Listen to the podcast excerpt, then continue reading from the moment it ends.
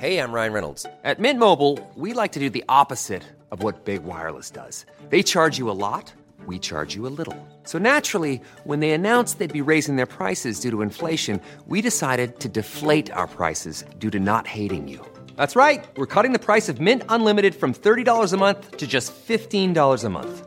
Give it a try at mintmobile.com slash switch. $45 upfront for three months plus taxes and fees. Promo for new customers for limited time. Unlimited more than 40 gigabytes per month. Slows. Full terms at mintmobile.com. He kōna ipurangi tēnei nā te reo irirangi o Aotearoa. Hi, I'm Jan Hellriegel. Welcome to the Sportsman of the Year, a suburban philosophy.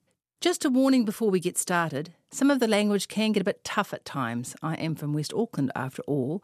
And we also talk about some stuff you might find upsetting, and some stuff you will hopefully find funny. So take care of yourselves, okay? At Rangeview Intermediate, every student had to get up in assembly and do a Bible reading, even though we were a secular public school. It was compulsory, and you could not get out of it. I loathed the idea of my turn, like getting ready to bathe with rats, and when I finally got the call up, I was petrified that I would make a fool of myself. I had a runny nose and couldn't stop sniffing, and even though I had a handkerchief, I wasn't very deft at using it. I stumbled along the lines in the book, and nothing made sense while the paragraph seemed to be never ending. While concentrating on mouthing the words into the microphone, my nose ran, and a long string of snot dripped out and down and fell towards the pages. I panicked and sniffed hard so the green slime swung like a pendulum, bouncing from side to side before it plopped back into my nostril. At this point, I think I actually died in front of 400 or so 11 to 13 year olds. It was so painfully humiliating that I froze, and for a long time, I didn't want to go near a stage again.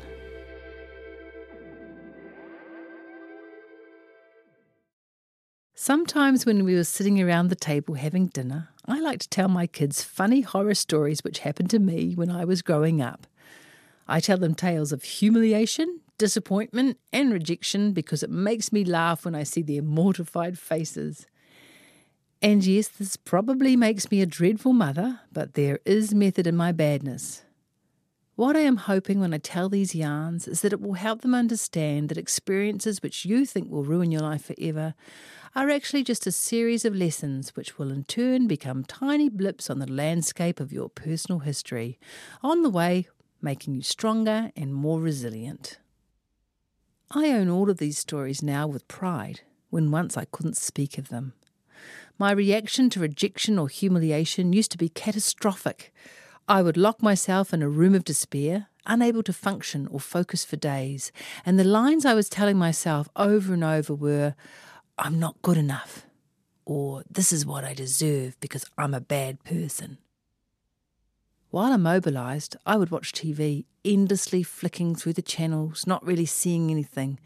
It was like my enthusiasm was motionless, and there was no reason to get up and go and do anything.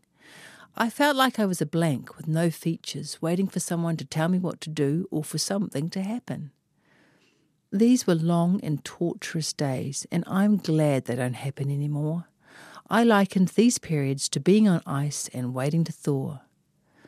Knockbacks, rejections, mistakes, and stumbles that are put in our way simply refine who we are and make us better at what we do. None of these hard luck, embarrassing, or disappointing stories stop me from getting to where I am today.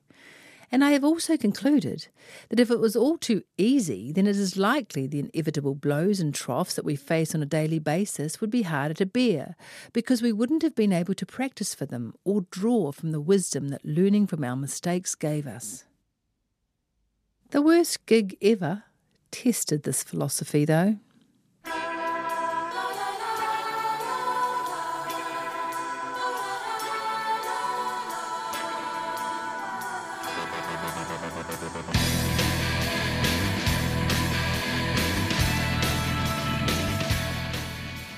It was 1995, and my second solo album, Tremble, had just been released. My record company, Warner Music, was sending me to a gig at a conference of international industry VIPs. This gig was supposed to propel my career into its next phase.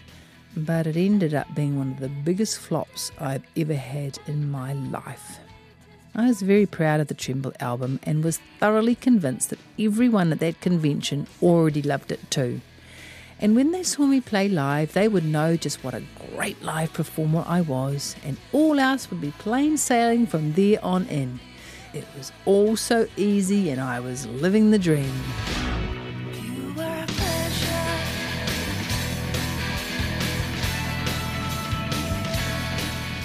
On the flight with me from Melbourne that morning were Wayne Bell drums and Martin Nightingale guitar. Warwick Factor, aka Hornby, bass guitar, was flying in from Sydney later that day, and we were a little concerned that he might be too late for a sound check. But we figured that it would be all right on the night, and hey, Lady Luck was in the room. The hotel was amazing. As I entered the lobby, I felt like I was walking into some sort of romance novel.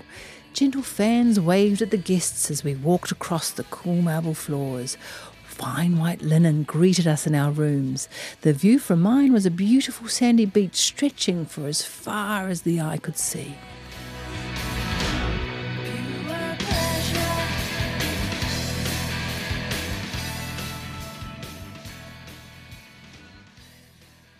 It was still early in the day, so I decided to go for a swim. There were several pools, and one of them was full of colourful tropical fish, so I got in that one. I had been told by someone that the fish kept dying and had to be replenished every few days, so I did feel a little guilty every time one swam past me. After my swim, still feeling great, I headed back to the hotel room to start focusing on getting ready for the sound check. Then the phone rang. It was my dear friend calling from New Zealand with some sad news. My darling dog, Duro, had been run over on State Highway 1, and my friend's mum had found her rather gruesome remains in a clearing down a hill. That dog had accompanied me on many tours. She was a first class BFD, best friend dog. And even though she was a mongrel and everyone said she was really smelly, I always thought she was a star. When I put the phone down, I cried my eyes out in my beautiful room and I made a decision to never have another dog in my life ever again. After I stopped crying, I made a call to a guy I was sort of seeing but not really. Yes, one of those it's complicated stories. I was looking for some comfort, but before I got to the part about the dog, he told me he was seeing someone else. It was serious and we were just friends. Here I was thinking he was the great love of my life, and he just wasn't that into me. So that was the end of that. I also decided at that point to never have another man in my life ever again either. Two cruel blows in one afternoon. So there was nothing else for it, really. I was in a beautiful room with a gorgeous view and a minibar. So I took it for a stroll.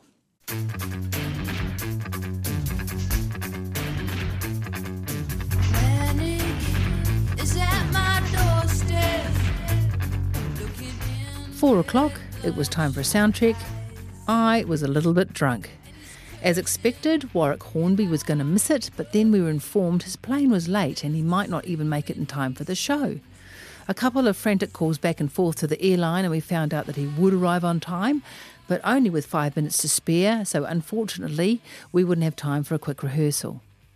Okay, so all was not lost, but I don't know if anyone realised that the singer, yep, me, was in a bit of a dark place, not coping with the death of her dog, a prize dumping, and a few too many G&Ts. Warwick came running in with his gear and set up just as we were about to go on.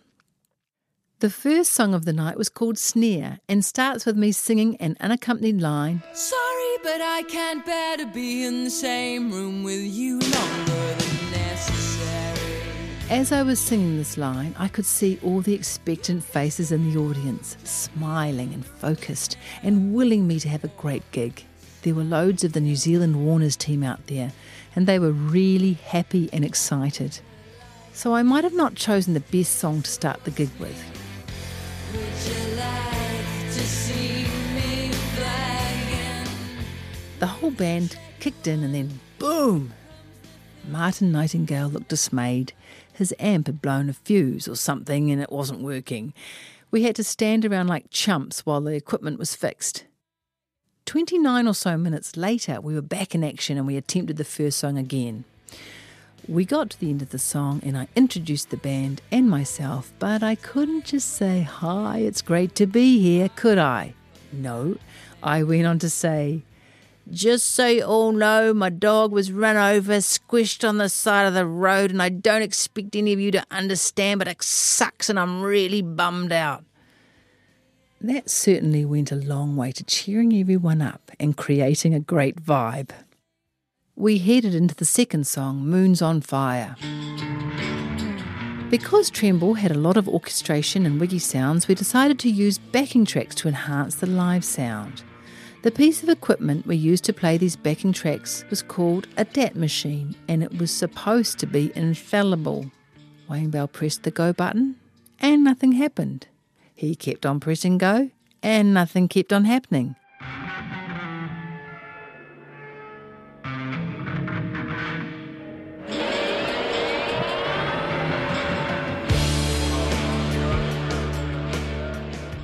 Because we hadn't expected the DAT player to stop working, we hadn't prepared for this eventuality, so there were some holes in the arrangements of the songs.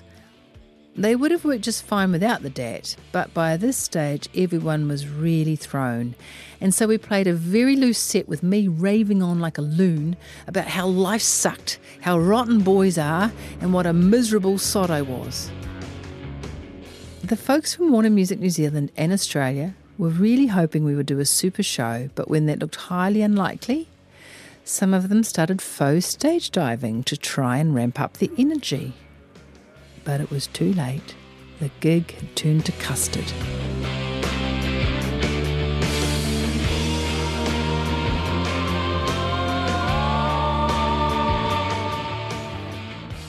There are moments in showbiz when you realise you have lost your audience. It's when eye contact disappears and the energy they were sending your way starts to fragment and dilute. Everyone starts turning away, talking to their neighbour, squirming uncomfortably in a chair, and looking anywhere as long as it isn't at you. This really wasn't the day to be having one of those moments. When we were finished, all we got was a smattering of mild, polite, sad applause, and that was it. We were done, like really done or as Wayne Bell said in a book about rock and roll touring stories. And that was the end of Jan in Australia.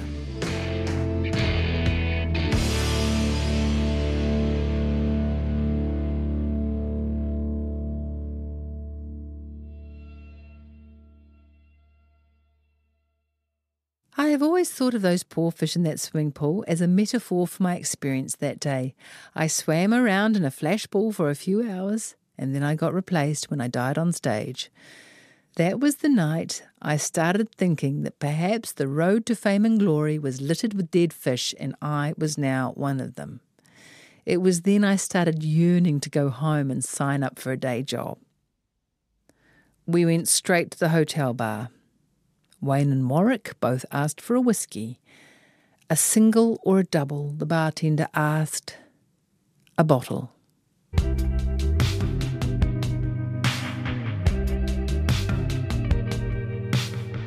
Gentle sparkle, so serene. This is the most beautiful thing I have ever seen. This episode of Sportsman of the Year was written and performed by me, Jan Hellriegel. Justin Gregory was the producer, and the engineer was Jana Witter. Tim Watkin is the executive producer. You can get the book Sportsman of the Year Suburban Philosophy, which comes with a high resolution download, or you can get the CD too at my website, janhellriegel.com, or at record stores and bookshops who are stocking Sportsman of the Year. Ask them for it. You can subscribe to Sportsman of the Year at Apple Podcasts, Stitcher, Spotify, Radio Public, and of course rnz.co.nz forward slash series please give us a rating. More people find out about us that way. Thanks for coming along. Enjoy.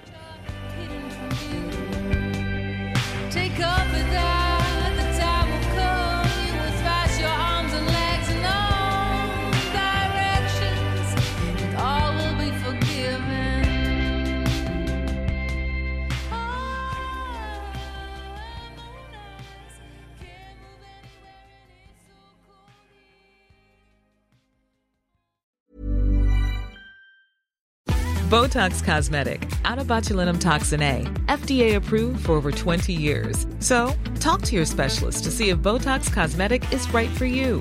For full prescribing information, including boxed warning, visit BotoxCosmetic.com or call 877-351-0300. Remember to ask for Botox Cosmetic by name.